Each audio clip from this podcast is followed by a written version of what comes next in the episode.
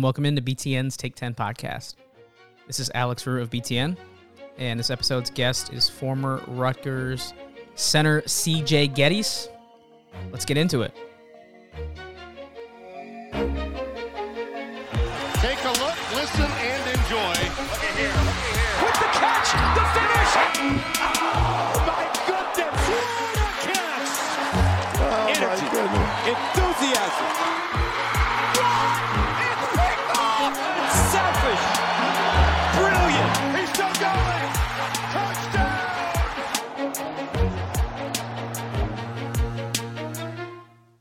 All right, we'll get to the interview with CJ in just a moment. But before we do that, I want to get in a quick word from our sponsor, Northwestern University's School of Professional Studies.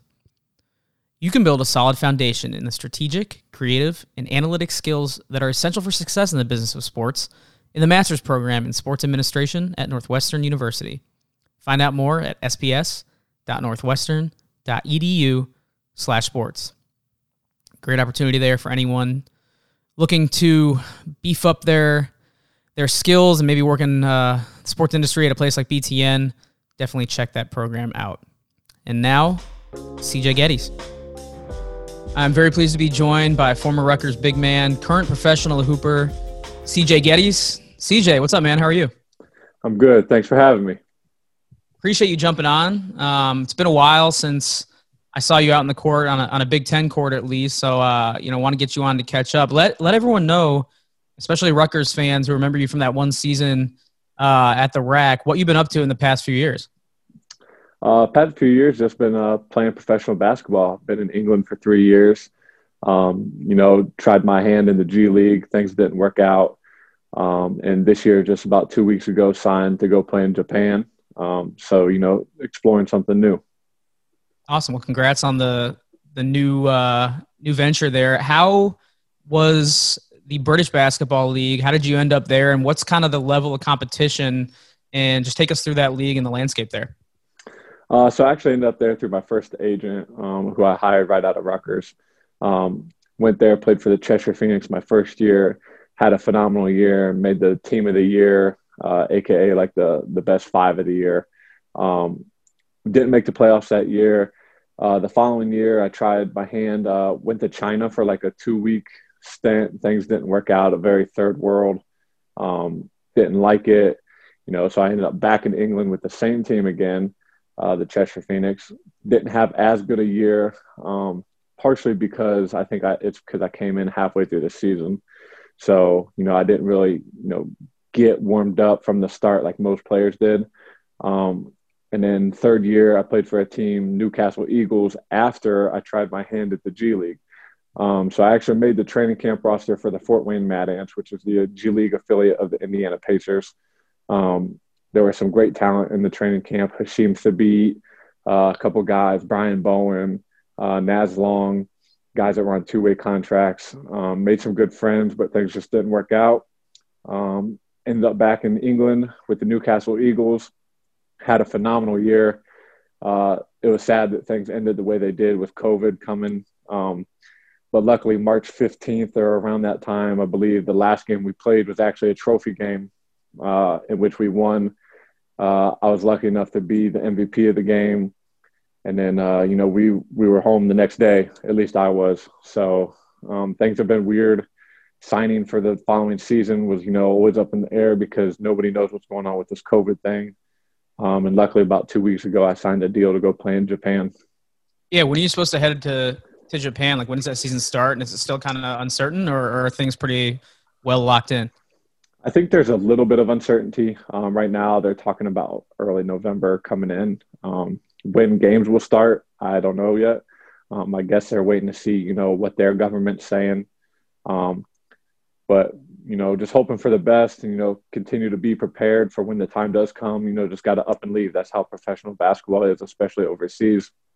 You know, you might sign a contract and a team might want you to leave the next day, or a team might, you know, not want you there for a month or two. So you just got to always be ready, um, stay in shape, you know, be ready to play basketball.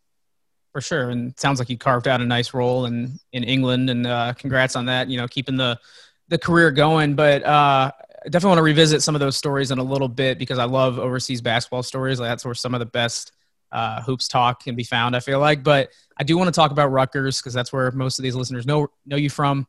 Um, tell me about the the process to end up at Rutgers because you, you started your whole undergraduate career was at uh, UNC Wilmington, and you know Rutgers wasn't anywhere near your hometown, wasn't anywhere near uh, your college town. So, what drew you there to close out your career in the beginning of Coach Pikiell's tenure there? Um, so, actually, uh, assistant coach Jay Young at the time at Rutgers in his first year with Coach Pikiell, um, we had a mutual. Um, coach Jamie Kachmarik, who is my assistant coach at UNC Wilmington, um, and Coach Young were very good friends and, you know, had met each other somewhere down the pipeline. And uh, Coach Kachmarik recommended me to Coach Young uh, as a fifth year available transfer. Uh, I was on the phone with Pikiell, you know, very soon after that, and you know, just developed a great relationship from there. And uh, you know, Pikiell had you know a great vision for Rutgers basketball, and obviously you can see that now. Um, and I bought into his ideas and system, and I was just glad to be a part of that from the beginning. Uh, I wouldn't change it for the world. I'll play for Pikiell, you know, seven days a week, you know, every day of the month, every day of the year. Great guy. He's a player's coach, and uh, guys can definitely see that. It's so common now in college basketball with the, the transfers and, and one year guys, grad transfers. So, what's it like trying to kind of pack a whole college experience into one year when you've already kind of done it? How do you fit in? How does the, the process kind of shake out? Just take me through showing up when you already have kind of gone through the whole college experience. Uh, well, it was actually very easy for me. Um, I got there and the guys just trusted me from day one. Uh, I was a veteran.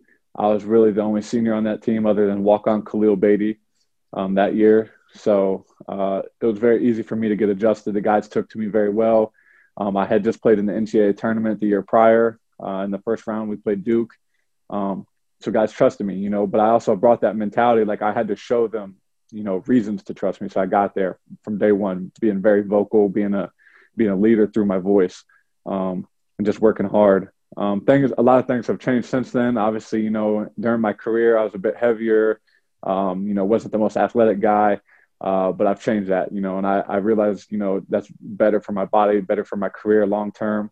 And uh, you know, if I could go back in time and realize this a lot sooner than I did, I think I might be somewhere else in life. But uh, you know, lessons are learned, and you know, you make the best of them. Yeah, and you know, we, we talked about it. You got there in year one of Pikiell. Does anything at all, and sounds like you have nothing nice things to say about him. Anything at all surprise you just about how he's kind of steadily built it into being an NCAA tournament team like they were last year? Uh, the only thing that surprises me, honestly, is that, that it hasn't happened faster. Uh, he's a great guy. Uh, he recruits well. He's a player's coach. He uh, everybody loves him. I don't think the guys, you know, has any anything negative to say about him. You know, nobody that's played for him. Um, and you know, there's a good reason for that. You know, he's he's had guys that have been successful. Jameel Warney uh, played in the G League for years. Uh, you know that he's one. He's become one of my close friends. I work out with him regularly. Um, Geo Baker's having a great career at Rutgers from a guy that was barely even ranked or recruited out of high school to go play for a big five school. You know, and have a great career like he has. And just the other day, I believe Andy Katz rated him, you know, top 10 best players to come back for college basketball this season. You know, I'm looking forward to see what he does this season. But, you know, also able to land transfers like Jacob Young from Texas, big name, big kid, you know, good recruit. Um, but, you know, Pikiell's just done a good job of keeping guys from New Jersey back, you know, keeping them in New Jersey, you know, Paul Mulcahy, Ron Harper Jr., um, you know, that that's important for, you know, the program and stuff like that. People – in New Jersey see that and they want to come to Rutgers as well, just like Cliff, Cliff Omoruyi, New Jersey kid, see what Ron Harper doing, Paul Mulcahy doing. So he wanted to join the process. Coach Pikiell seems like such a nice and genuine guy. He's been on the show before. We had uh, I had a great time talking to him. Did he? I know he's intense. Like you can tell he's intense on the court. Did he ever actually like get mad at you guys? Did he ever get to a point where you know he was maybe pissed off, where it, it shook you a little bit? Oh, Pikiell said some things that you know would make you say "whoa," but you know he meant it in the most sincere way. But like you would also be able to have a laugh about it afterwards because some of the stuff he said was in such anger that it didn't make sense. So, uh, but you knew he was being serious at the time, but afterwards you could always come back and have a laugh at it. Um, just a great guy. I mean, I don't think he has a harmful bone in his body or, you know, anything like that. He's been through a lot, uh, personal life, stuff like that, you know, with his wife and stuff. But, you know, I love the guy to death. I, I would play for him every day of the week. Yeah, I mean, he was so nice. We were at the Final Four, and, and we were just in the back of like some restaurant. He agreed to like sit down, meet with me. He's like, whatever you need. You know, he comes in this dark booth in the back and is doing this interview. Uh, great personal experience with him as well. Um, if you had to take maybe one memory or experience from your, your one year in Jersey, you know, it could be on the court or off. What's kind of one thing that sticks with you to this day that you reflect on and uh, and cherish? Hmm. I mean, to be honest with you, one thing that's been a lifelong impact thus far is actually I met my girlfriend in New Jersey. Uh, you know, still with her to this day. Um, she's been there for me throughout my whole pro career. And I think that's very hard to find nowadays. Um, she supported me from day one. But uh, basketball wise, it definitely have to be hitting a game winner against Hartford. Um, little putback. You know, Hartford was a team that we were expected to beat, um, but they gave us one one hell of a game. Um, and we came storming back. We were down at one point, and you know they hit a putback to win the game. Uh, that was my first game winner in college, so you know it made me feel important. You know the fans loved me from there, but I also feel like I just played with a lot of energy, and the fans reacted very well to that. Um, so just you know my whole Rutgers year in general was nothing but a blessing. See, that's why I left the door open for off the court so you can get some brownie points. You know, with the lady. Nice, nice uh-huh. But you mentioned it. No, you were like, uh, it seemed like you were a fan favorite. That's why you stuck out to me, you know, not only for your play, but because it seemed like you resonated whenever we would share like your highlights on social media. So why do you think you had that connection with Rutgers basketball fans, even at a time when the program wasn't quite to where it is now? They were looking for something. Uh, Rutgers Nation was looking for something to believe in. And uh, to have a player come in for one year and to have that kind of energy, I think they really appreciated that um, and that was the beginning of the buy-in process to Pikiell. And they could, you know, see what I was doing and expect to see more of that for the years to come. And they have with guys like Geo Baker, you know, Ron Harper Jr., Paul Mulcahy, Jacob Young, Caleb McConnell, all those guys. Um, even Deshawn Freeman after I left, those guys, they play with heart, they play with energy, you know, they play to win.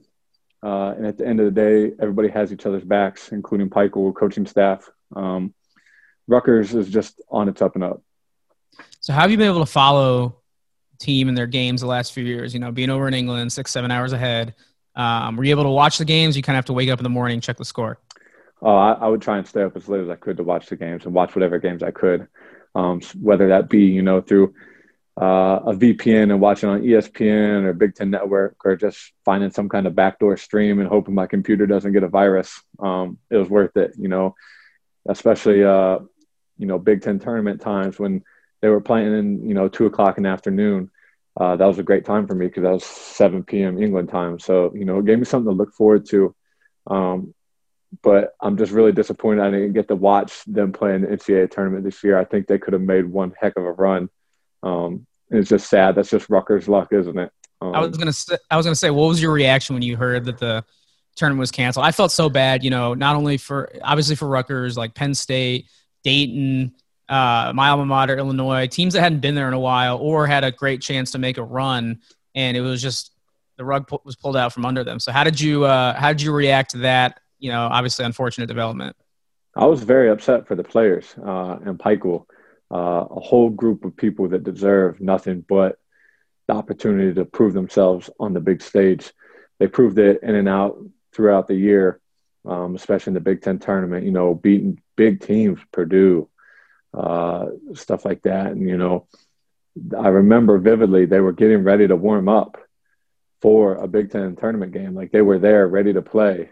Um, I forget who they were about to play. I think it might have been Indiana. Yeah. Uh, and then, you know, mid warm up, they're called off the floor. And I just knew it was downhill from there. Um, if there's no Big Ten tournament, there's no NCAA tournament. Now they hadn't said that. They were all hopeful for the Big or for the NCAA tournament. But uh, this thing has just shocked the world by, you know, shocked the world in general. Um, and I think it's very disappointing that we didn't get a chance to prove ourselves for a program that deserves it, that hasn't been there for years. Um, but don't count us out. We definitely are going to be there again. Yeah, I mean, they bring everyone back. You mentioned our guy, Andy Katz. He has them uh, pretty high up, I think, in the Big Ten. I think he had him at fifth in this preseason rankings. So uh, don't sleep on Rutgers for sure. And I think they'll be back in the mix uh, in whatever form the NCAA tournament takes this year. Um, moving on, CJ, you know, taking it back to or taking it now outside to your outside of your Rutgers experience.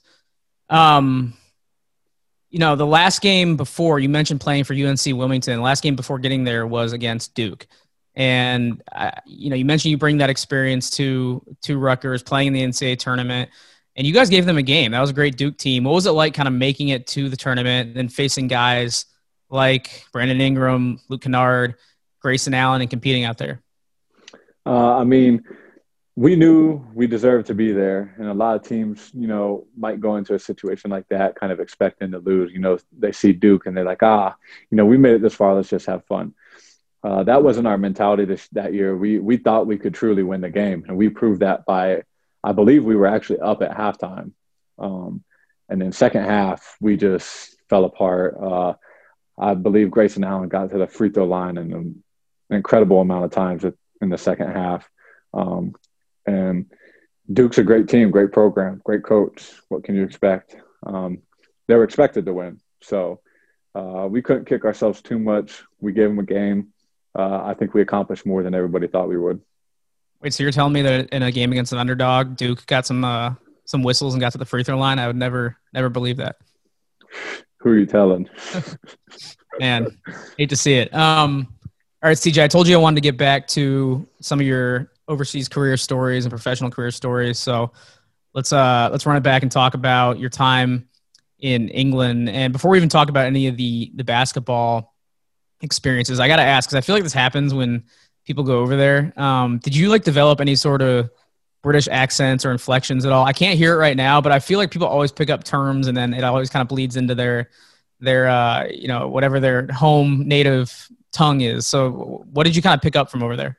Yeah, so uh, definitely the first two years, I would say more so than the last. Um, I would find myself coming home from the season and, uh, you know, saying things like cheers instead of thanks. Um, you know, they're big on that. Uh, but other than that, not really. You know, I try to avoid coming home with the British accent. You know, there's other Americans on the team that you talk to, but it's really important for somebody coming from college that's going overseas to try to engage in the culture um, you know make the most of it. You know this is like a once in a lifetime opportunity. So uh, i made sure i got around explored but you know british people were very very entertaining to say the least as fans um, whether they actually know basketball or not.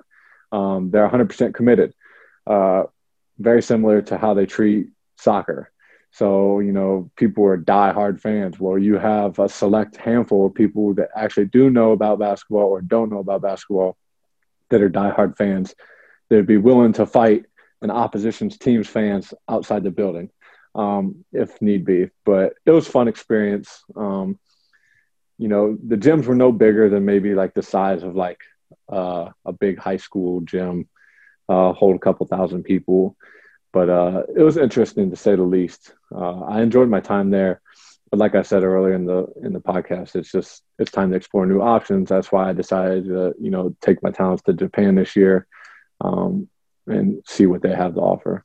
Yeah, what was the biggest culture shock? Would you say? Like, did you did you get into soccer at all? You know, besides the whole driving on the wrong side of the street thing, and you know, the biggest thing when I was spent a couple days in England, just noticing, and you mentioned how colorful their fans were uh, it was like a Tuesday or Wednesday, and I'm having lunch at this pub, and you know the pub is full with like office workers at 2 p.m. Like you know, just having a good time. So, what was the biggest yeah. culture shock, and, and what uh, you know, what, what did you kind of take with you as far as some habits?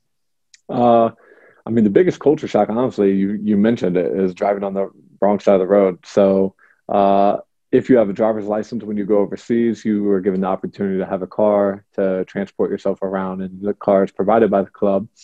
Um, So in England, driving on the right side of the car and on the left side of the road, let alone a, a manual six speed, um, which not many people my generation nowadays can drive uh, manual six speed, anyways.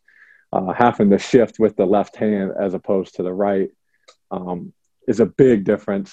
Um, but culture shock, other than that, really nothing. Like they have, you know, food's very similar. Um, you know, they drink a lot. That's, you know, like you said, people just casually drink a lot more than maybe so here. Um, people might leave the office, you know, for an hour or two, go have a few drinks, get back to the office, or maybe not go back to the office. Um, and lastly, in England, it seems to rain every single day. Um, you know, you might find that in some states around here, but it's rainy, cold, windy uh, every day of the week, something like that, pretty much. But uh, so you don't definitely don't want to go to England to vacation for the weather. Um, maybe to do some sightseeing in London uh, go catch a soccer game in Manchester, Liverpool, something like that. Yeah, what was your favorite city to visit? You were in uh, Newcastle, I believe, but what was your favorite city on the road to kind of check out? To be honest, I love Newcastle. Newcastle was amazing. Um, Newcastle was like you know a city that you know took care of its players. Uh, they knew who we were. So, you know, you'd be walking around, you get people to say something to you, acknowledge who you were. Um, Manchester's a cool city, big city. Um, London. So my girlfriend was begging me, begging me, begging me to go to London when she came over to visit. Um, I finally gave in. We went and we did like London in two days. Saw the uh, the London Eye. We rode the London Eye.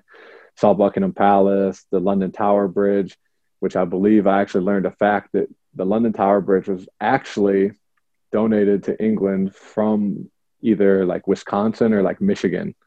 So it was a it was a bridge that was formerly in the United States, and they disassembled it and like gave it to England. Um, so I learned that just the other day, actually. So that was something new. But you know, did London in two days. It was cool to see. Um, I wasn't the huge, the biggest fan, but you know, it's a lifetime experience.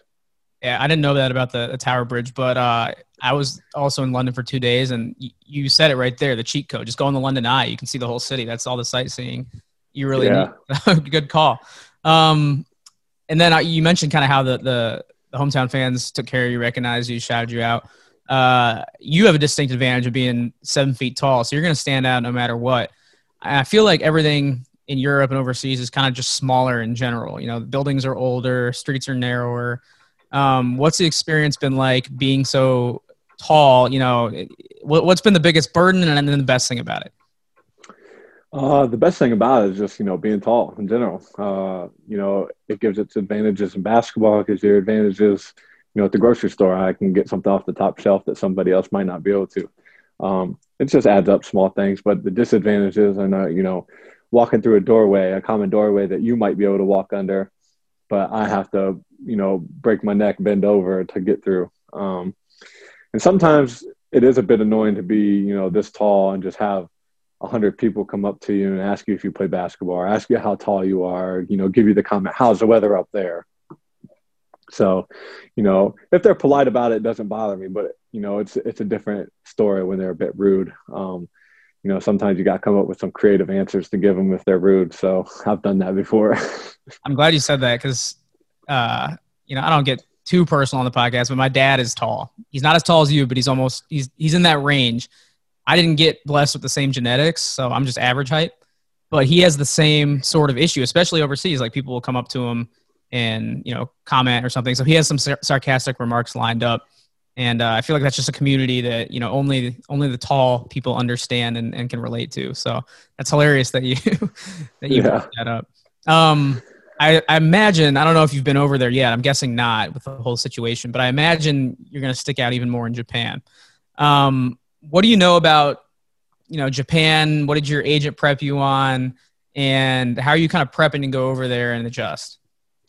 Well, from what I've learned, you know, through personal research or talking to people that have been to Japan, Japan is actually very Americanized compared to China. And I've been to China before, and China is, you know, third world. Like it's a it's a shock if you're not ready for it. Um, but Japan, you know, I assume it's going to be the same. You know, generally smaller people just going to come up, think, you know, like I'm some kind of like legend and you know treat me you know like I'm some star, like I'm Shaq or something. Um, so I'm ready for it, but I'm also ready to dive into the culture and kind of engage and see you know like what what their people were like and you know stuff like that. And I think it's just cool. It's an it's an opportunity that not many people get to experience. So I'm um, we take full advantage of it. You know, try and see see what comes of it. Yeah, I, I think I've definitely had people on the podcast before we played in Japan. They all had great things to say. I think Stephen Bardo, Trevor Mbakwe, Riddell Jones, guys like that, all played there and and uh, had nothing but good things to say. So I think you're in for a, a fun experience. And you're right that Japan is definitely um, you know Americanized, like you said, kind of Western. So uh, you know, definitely have to follow your your journey over there and and and see how you like it. Um, but back home, speaking of uh, some basketball going on right now, I'm just curious if you've been watching and taking in the NBA bubble season. If you're an NBA fan, how have you kind of been consuming the live basketball that is occurring right now? Uh, so I've I've been watching um, here and there. I you know I am not tuned into every single game. I think uh, given the circumstances, it's you know like a bit weird to catch a game at you know three o'clock in the afternoon. Uh, this is probably before the playoffs started, and you know you always want to catch the primetime games. You know you want to see LeBron and Dame go head to head. You want to see Kawhi and Luka go head to head. Um, you know, just just noticing who the real like the best players are in the NBA right now. You know, Luka Doncic is something else. Um, for a guy who many commentators said was slow-footed, couldn't you know guard anybody in the NBA. Um, you know, they very they very well downplayed his game, and I think he's proven them wrong. LeBron's LeBron. Uh, I'm not a big LeBron fan, but you know he's going to do what he does, and you know that, that's be one of the best players in the world. Uh, Giannis Antetokounmpo is a freak. Um, you know, Defensive Player of the Year award yesterday. Probably going to be MVP for the second year in a row, if you ask me. Um, so I would personally like to see Dallas versus uh, Milwaukee in the finals. Um, but Dallas played terrible last night. The Clippers got the best of them. So, uh, and I think Dame and them are done because Dame's not playing tonight apparently because of a knee. So, you know, you can count LeBron to the next round. You know, give him a free pass pretty much. Um, but you know, it's been different. You know, watching it with no fans, especially, and stuff like that. But it's just good to have something on TV and you know be able to watch the sport you love. Yeah, it's been more entertaining to me than I think I thought it would be. And I'm not the biggest NBA fan. Like I'm a you know I'm a huge basketball fan, and I I watch quite a bit of NBA, but I'm not obsessed with it like some other people are. But like I think the no fans aspect for me is just kind of highlighted how good and skilled these guys really are because there's no distractions on the court. There's no camera cutting away to fans. You're just kind of locked into these guys just doing incredible things out there. So for me, that's been the coolest part. I know you rattled off a lot of players there. Uh, who do you try and maybe model your game after or take you know take some lessons from uh, bits and pieces of some guys games who who do you watch and, and you you know take after a little bit um, you know personally i don't watch anybody. Uh, I, I have a favorite player in the nba uh, who unfortunately had to sit out this season with the achilles kevin durant. Um, you know i play absolutely nothing like him. Uh, but you know i just think it's incredible for somebody who's probably as tall as me if not taller in reality um, that can handle the ball the way he does, that can shoot the ball the way he does. Um, you know, he's a one-off player in the world, you know, just like LeBron is. And I think one day, eventually, if he can remain healthy, Kevin Durant will go down as the greatest scorer in the NBA um, ever. But personally, you know, there's really nobody to watch in the NBA anymore that you know I can try to resemble my game off of. Centers in the NBA are a lot different nowadays. You know, shooting threes, pick and pop guys, uh, just you know, the, the traditional big man is almost non-existent anymore. I guess you can look at guys like Marc Gasol, uh, you know, Brook and Robin Lopez have all had to change their games to adjust accordingly. You know, Brook Lopez is probably one of the best three-point shooters in the league percentage-wise. He might not take the most, but he's knocking them down when he gets a chance. So um, there's no Shaqs anymore. There's no, you know, Yao Mings. There's no true centers in the league. Uh, no Hakeems, but uh, it's it's fun to watch. I just don't have anybody to resemble my game after. All right, how about doppelganger wise? Because you you know you mentioned it's Slim CJ now. You, you trimmed down quite a bit from your Rutgers days. Uh, does anyone compare you to anyone in the league, looks wise, or we'll even extend it to just celebrity wise? That's always fun trying to get the the celeb look alike. Um, I think that, you know you, you might you have a little bit of uh, Luka Doncic in you, especially when you had the hair. on. You know, you, you had the hairstyle back in uh, in college, so I could see that a little bit. Uh, so believe, you ever get it or any? not, believe it or not, uh, there have been a handful of times that people genuinely thought I was either Luka Doncic or Kristaps Porzingis. Um, you know, here in the states, uh, you know, sometimes uh, I'll find myself just like going to like an outdoor park to shoot around. Uh, you know, just for fun. You know, nothing serious, just to shoot around, just to get outside. And kids will honestly think I'm one of those too, and you know, they'll harass me the whole time I'm shooting you know, and they're like over there on their phones. Like you can tell they're on like Luka Doncic's Instagram trying to see like, is this him? Is this him? Uh, England, I've had the same thing. Uh, there have been a couple times I've played along with it just, you know, to make myself laugh. Um, and the kids really went for it. But, uh, you know, I've definitely had a few, nothing serious. Um, but those two guys definitely for sure. in Japan, you just got to sell it. Like, why not? You know, you're eight thousand miles Yeah. away from home. Just just sell it and, and see how far it gets you. Um, all right, CJ. Before we wrap up, that's hilarious. I'm glad I called that, by the way, because that was kind of the first thing I thought. But um, before we wrap up, I do want to get uh, a couple more Rutgers questions worked in, just to put you on the hot seat a little bit. Um, let's get a prediction for Rutgers for next year. Let's say they play 30-ish games, close to normal, and they get some sort of a season in. Um, you know, what, what kind of finish in the Big Ten you think they have in them? What kind of seeding in the NCAA tournament? Um, like I said, hot seat is on you now. Okay, um, fair enough. 30th games, regular season, I say they go 22 and 8, 20 and 10, somewhere in that range. Uh, I say they make a run in the Big Ten tournament. Um, let's say semifinals at the least of the Big Ten tournament. Uh, so that puts them in the top four of the Big Ten tournament. Um, you know, potential to achieve a six seed or better uh, in the NCAA tournament and uh, make a run. You know, win two, three games. Um, but you know, possibilities are endless for a program that has guys buying into their head coach and you know the philosophy. Um, I'm definitely interested to see what happens. Uh, I know guys are just now getting started with preseason workouts and stuff like that again due to COVID. Um, at Rutgers, I'm not 100% sure, but I've talked to a few other coaches. Coach Young at Fairfield, they're allowed to have their guys back in. Um, so I definitely think you know Rutgers is going to shock people yet again. Uh, whether it's a shock, you know, to me, no, I don't think so. Whether it's a shock to you, maybe not. Um, but to the average fan that you know has their negative views on Rutgers, just the Rutgers name, it's it's going to be a shock. Not only at the top with Coach Pikiell, but like up and down the roster, it's a likable team. You mentioned your guys like Geo Baker and Ron Harper. Just out of curiosity, uh, did you host any of those guys, like current players, on visits or anything like that? Like, did you have any sort of inkling that uh, of who was coming in when you were there a few years ago?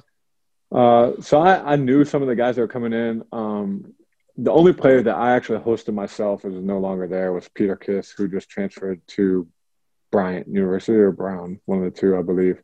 I remember him. yeah. Um, he, you know, was on a fully loaded roster this past year. Didn't get the playing time that he maybe wanted, um, so he chose to go elsewhere. But he was the only player that I personally hosted. But I saw guys like Ron Harper Jr., Paul Mulcahy, because I'm still around. You know, I'm in, actually in Jersey right now, so um, you know, pre-COVID last year, stuff like that. I was playing open gym with them, you know, two three times a week. Um, so I kind of knew the guys, you know, very personally, even though I might not have actually played with them. Um, the last person that I would have played with that would have still been on last year's team would have been Eugene Omoruyi. Obviously, he decided to go elsewhere. Um, but, you know, all relatable guys. I talked to Ron frequently, uh, Jacob Young frequently, Caleb McConnell frequently. Uh, so, you know, I know the guys personally, just never hosted any them. Gotcha. Yeah, and I noticed your uh, your pin on social media said you're out in Vegas. So what's your connection there? Is that kind of just where you work out, or do you hang out, spend some time there?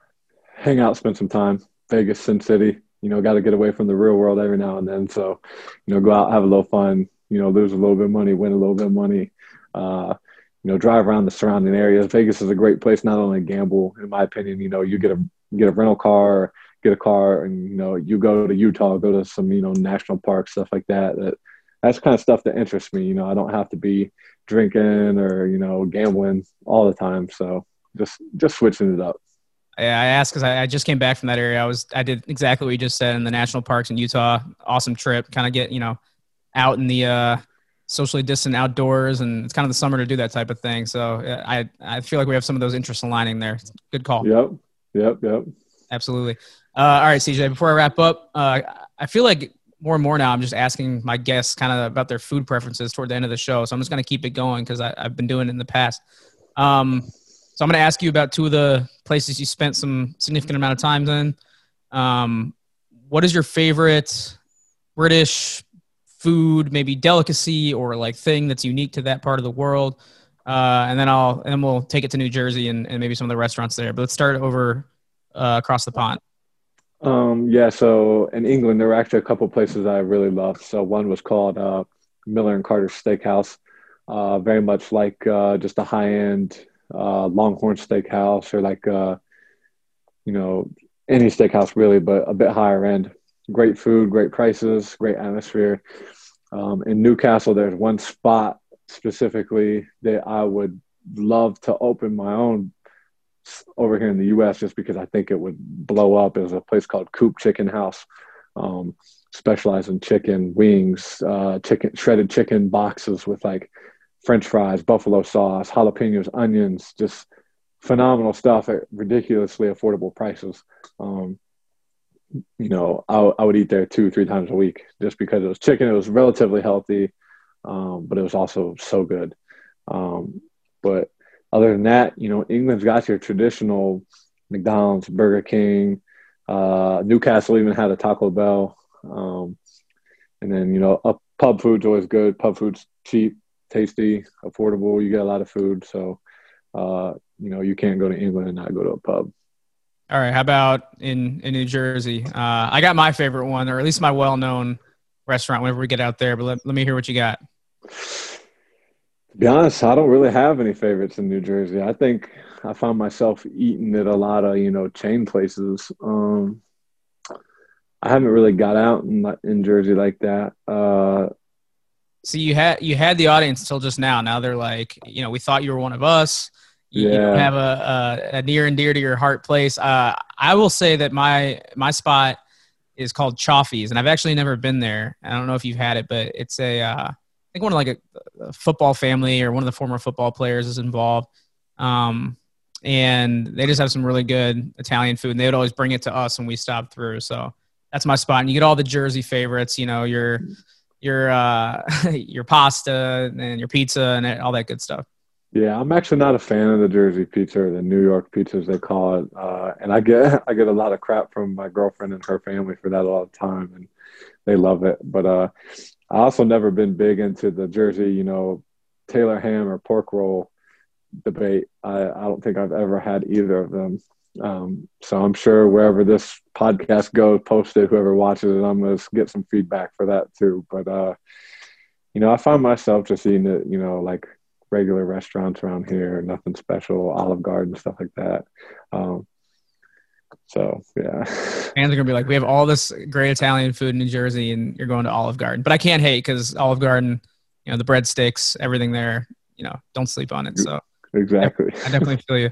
All right, CJ. Before we uh, hop off, one last question. Um, you know, I imagine as your uh, date to go overseas gets closer, you probably have less and less free time. But w- what have you been doing to kind of keep busy? You know, a lot of time around the house these last six months. Um, you know, has it been music, video games, Netflix? What, what have you been doing outside of basketball to keep your time occupied? Uh, you know, as a basketball player, you still have to find ways to stay in shape to get that workout in. So, uh, you know, I've been doing that. Uh, gyms are actually announced to be reopening September 1st uh, here in New Jersey. That was actually announced this morning. So, very excited for that. Um, but actually started, you know, getting my hand into basketball cards, baseball cards, um, you know, collecting rookie cards of guys like Luka, uh, you would, and Zion and Ja Morant, you would be surprised at, you know, the prices that some of these cards are going for. Um, it's kind of entertaining. It's fun. It's a bit like gambling. You know, you pay prices to open up boxes, and if you get a Luka Doncic card and it's in good shape, you send it off to PSA or Beckett grading service to get it graded. Um, Luka Doncic's like BGS tens, which is like the best grade a car can get, are going for like a couple grand, um, which is absolutely ridiculous. And I don't know if you just saw the other day um, anywhere, but there was actually a guy from Vegas, I believe his name is Gary V. uh, just sold a Mike Trout rookie card, like a purple refractor, for three point two million dollars. Um, and just four four years ago, he bought it for four hundred grand. Uh, to flip it for that kind of return is ridiculous. I did see that, and it, it beat out the previous record, the T206 Honus Wagner card. And I, I remember that for some reason uh, because I used to be pretty big into the the sport, especially baseball card game um, when I was younger, and I just have boxes of them sitting at home, and and it's always been kind of like a running joke in the back of my mind. But like they're gonna come back someday, kind of like vinyl came back. Everyone kind of you know the, the general public downplays it, but I think you and I are uh, going to be sitting on a, a, gold mine at some point down the road. So so uh, I like where your head's at. You might want to go look in them boxes to see what you have. to be honest. Good advice. CJ, uh, that's all I got for you, man. Appreciate the, the conversation. It was a lot of fun catching up. Uh, we'll certainly be rooting for you as you, you, take the next leap in your basketball journey. And uh, like I said, just great getting to know you a little bit and update the fans on what you've been up to. Thanks for having me. I really appreciate it. All right. Thanks once again to CJ for joining the show. Really appreciate him jumping on and uh, going through a wide variety of topics. I always enjoy when athletes that maybe only spent a year or a short amount of time at a school where it clearly sticks with them. The experience, you know, clearly has an impact on them for the rest of their lives. Kind of like how CJ um, expressed there. I mean, he, like he said, he met his girlfriend in New Jersey. He's still there right now, conducting this interview. And even though you know it's it's a school that he didn't originally commit to, it's something that he is clearly passionate about, follows to this day um, you know, closely and make sure to watch all the games and keep in touch with the players and the coaches. It's really cool when that happens. I think Spike Albrecht is another guy we've had on the show multiple times who went to Purdue and uh, after a, a, really memorable career at Michigan and still has really strong connections at Purdue to that school and to those guys. So just always enjoy picking the brains of guys like that who go through those experiences. And uh, once again, enjoyed CJ's extensive conversation about what he's been up to and um, how he's followed Rutgers and you know some of the interests outside of Scarlet Knights basketball and overseas basketball.